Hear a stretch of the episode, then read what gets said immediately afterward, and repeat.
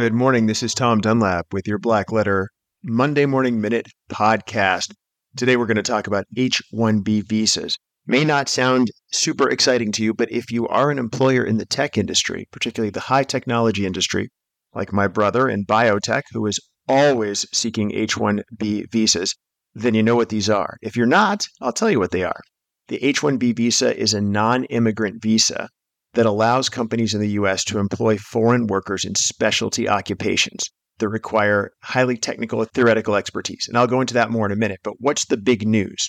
So the US State Department launched a pilot program that starts today, Monday, January 29th, 2024, that opens up 4,000 application slots with a total of 20,000 slots over the next five weeks. So if you have H 1B visa workers or are seeking them, take notice. This is the first time in 20 years that the US State Department has opened this up. So these H 1B visa renewals can now happen in the United States without H 1B workers having to return home. The idea behind this was to alleviate workload pressures on consular offices abroad. What used to be the case is if you were an H 1B worker and you worked for a company here in the US and your visa was expiring, you had to go home to renew it. So they've now changed that.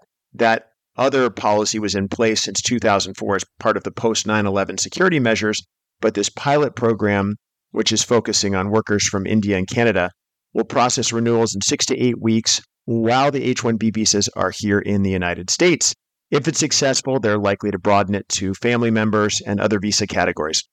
So that's all good news for workers. Now, if you're not an employer who uses a lot of H 1B workers, uh, maybe it's something to look into. Typically, it's in sectors where there just aren't enough PhDs or high level technical people or another country happens to have a lot of high level technical people like software development folks, or in the case of my brother's company, for example, biotech uh, PhDs. What is an H 1B visa? So, first, it has to be a specialty occupation, something like what we just talked about. It has to require a bachelor's degree or higher to be in the occupation, period.